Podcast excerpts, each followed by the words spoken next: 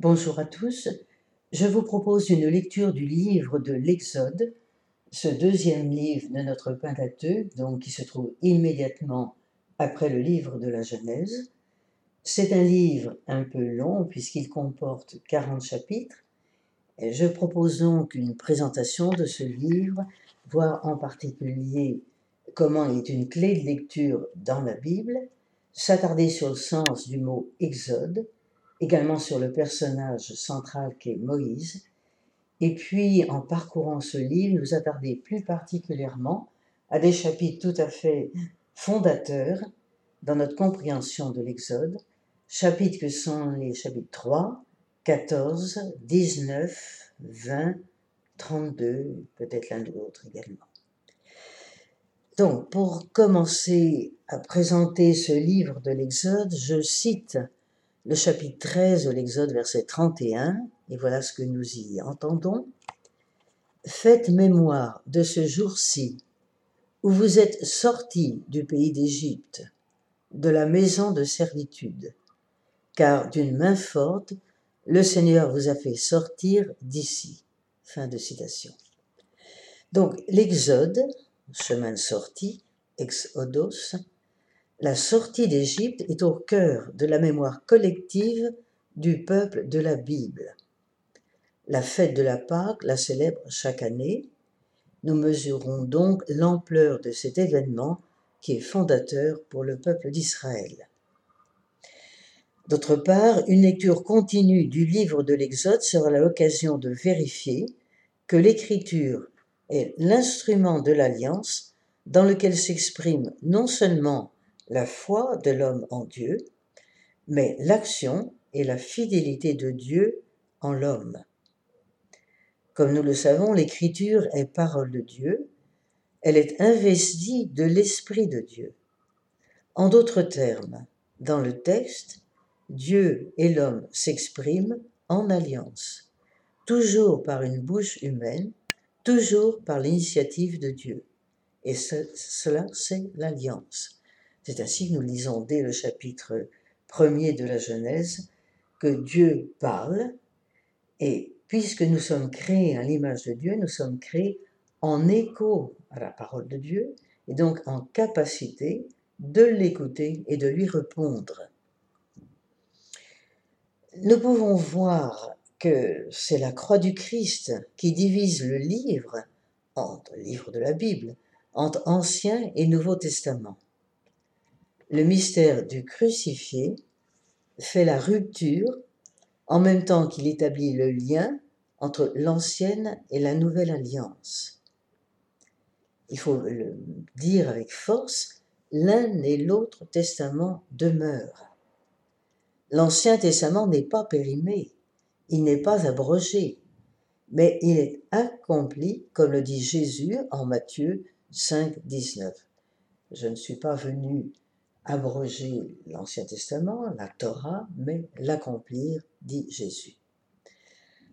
Parcourons le numéro 16 de Dei Verbum, ce grand document sur la révélation de Dieu. Que lisons-nous? Inspirateur, auteur des livres de l'un ou l'autre testament, Dieu les a en effet sagement disposés de telle sorte que le nouveau soit caché dans l'ancien, et que dans le nouveau, l'ancien soit dévoilé. C'est la célèbre parole de Saint Augustin, je la reprends en latin, Novum testamentum in vetere latet, vetum testamentum in novo patet. Ce qui était latent devient patent.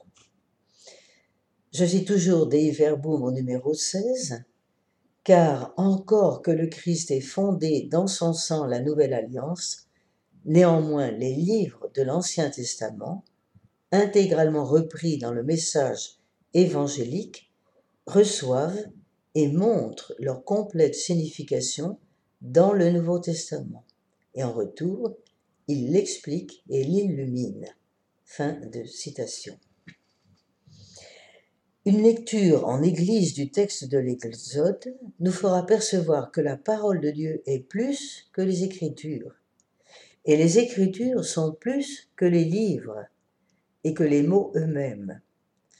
Dans le christianisme, ce qui est premier, ce n'est pas le livre, mais le Christ, parole de Dieu, et par conséquent, la foi au Christ. La Bible est parole de Dieu et parole de l'homme. Elle est parole de Dieu et par là même elle a un pouvoir de réaliser ce qu'elle signifie. Rappelons-nous dans Isaïe au chapitre 55, verset 10, je cite de mémoire, Dieu dit de même que la pluie ne revient pas sans avoir fécondé la terre, de même ma, ma parole ne me revient pas sans avoir fécondé le cœur de l'homme. Isaïe 55, 10. Donc, la parole est le lieu d'une rencontre de l'homme avec son Dieu. Dieu a agi par l'auteur biblique pour exprimer la souveraine maîtrise de Dieu dans l'œuvre de l'Écriture, et en même temps en lui, parce que l'Écriture est également l'œuvre d'un croyant. Dieu a pris le risque de l'incarnation. Dès les origines, en s'adressant à l'homme en utilisant ses propres mots, il a consenti à s'abaisser dans une lettre qui pouvait trahir sa pensée ou son projet d'amour. Vous pouvez vous reporter à Dei Verbum, la révélation divine au numéro 13. Traduire, c'est traduire, trahir, dit-on. Dieu, le premier, est celui qui est trahi dans ses intentions si le lecteur ne tient pas compte de l'ensemble de la révélation. Il faut toujours se rappeler que le but de l'exégèse chrétienne est l'intelligence spirituelle de l'écriture à la lumière du Christ ressuscité, comme le Seigneur lui-même l'a fait sur le chemin d'Emmaüs. Et je parlais de l'exégèse chrétienne, je vous rappelle que dans Saint Jean, dans son prologue, chapitre 1, verset 18, il nous dit que Dieu a révélé, ou plutôt, pardon, excusez-moi, le Christ a révélé le Père. Mais lorsque le grec dit révéler, il emploie le mot exégèse. Le Christ fait l'exégèse du Père. Donc, le sens des écritures chrétiennes est indiqué par l'orientation unique de tout l'axe de la révélation que Dei Verbum a développé plus spécialement dans son numéro 2 en ce qui concerne la nature et l'objet de la révélation, Dieu lui-même et son dessein de salut pour l'homme. C'est-à-dire, ce salut, c'est la communion avec Dieu. Je cite Dei Verbum, numéro 2, par cette révélation, la vérité la plus profonde, aussi bien sur Dieu que sur le salut de l'homme resplendit pour nous dans le Christ, qui est à fois le médiateur et la plénitude de toute la révélation. Mais le Christ ne fait pas que proposer un sens à l'écriture, il en est le sens. Et c'est en cela qu'il a compris l'écriture. Si nous jetons un premier regard sur le livre de l'Exode, c'est pour en découvrir le, plan. voilà ce que l'on peut dégager comme plan de l'Exode, cette grande partie qui se divise en trois axes, la libération, l'alliance, l'adoration. Alors, je vais détailler un tout petit peu plus les sept parties, qui à les reprendre un peu plus loin. Première partie, ce serait donc le chapitre 1 à 6, 27 c'est la libération annoncée. Une deuxième partie, chapitre 6, 28 au chapitre 11, la libération retardée. Nous verrons qu'elles sont retardées par le péché de l'homme. Puis une troisième partie, la libération réalisée, chapitre 12 à 16. Ce qui nous conduit au centre même du livre de l'Exode, c'est-à-dire l'alliance au Sinaï. Ce sont les chapitres 17 à 24, 11, avec le décalogue, le code de l'alliance.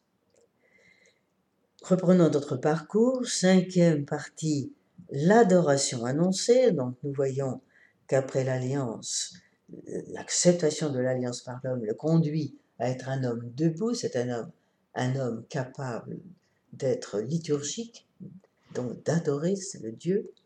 L'adoration annoncée, chapitre 24, 12, verset chapitre 31. Sixième partie, l'adoration réalisée, chapitre 32 à 34. Et enfin, dernière partie, l'adoration réalisée, 35 à 40. Donc, nous voyons que le plan de l'Exode offre les grandes lois d'un parcours spirituel. D'abord, l'expérience fondatrice d'un lieu qui libère. Une libération toute gratuite de la part de Dieu qui rencontre pourtant le péché de l'homme, ses lenteurs, ses réticences à entrer dans l'alliance. Et puis enfin, la réussite du plan de Dieu. Cette rencontre entre Dieu et l'homme est marquée par l'alliance au centre, dans laquelle les deux partenaires s'engagent. la réponse de l'homme à cette alliance divine, c'est l'adoration, c'est-à-dire la reconnaissance filiale que Dieu seul est Dieu, qu'il n'y en a pas d'autre, que lui seul est la voie du bonheur, la voie de la liberté. Mais cette réponse de l'homme est retardée, elle aussi par le péché, l'aveuglement, l'endurcissement du cœur, jusqu'à ce qu'enfin le dessein d'amour de Dieu ait raison de notre aveuglement. Alors Dieu et l'homme peuvent cheminer ensemble. Voilà ce qu'indique le livre de l'Exode au chapitre 40, versets 37 et 38, nous sommes vraiment à la conclusion. À toutes leurs étapes, lorsque la nuée s'élevait, quittait la demeure, les enfants d'Israël se mettaient en marche. Si la nuée ne s'élevait pas, ils attendaient pour continuer leur route, le jour où elle s'élevait à nouveau. Car le jour, la nuée du Seigneur reposait sur la demeure, et la nuit, un feu brillait dans la nuée, visible à toute la maison d'Israël. Et il en fut ainsi à toutes les étapes. Voilà donc le cheminement du peuple qui se laisse conduire par son Dieu, lequel Dieu respecte la liberté du peuple d'Israël. Nous ferons donc une lecture continue, tout en privilégiant, comme je disais, les grands chapitres de l'Exode, le chapitre 3, qui est le buisson ardent, le chapitre 14, passage de la mer Rouge, le chapitre 19, la grande théophanie, le chapitre 20, le décalogue, le chapitre 32, le veau d'or. Cette lecture du texte, de l'écriture lue dans la tradition, tentera de mettre en lumière le rayonnement, l'actualité de l'Exode, la cohérence du dessein de Dieu et le lien entre l'Ancien et le Nouveau Testament. Voilà, je vous souhaite euh, une bonne lecture déjà pour la suite de notre texte sur l'Exode que nous verrons dans notre deuxième séquence.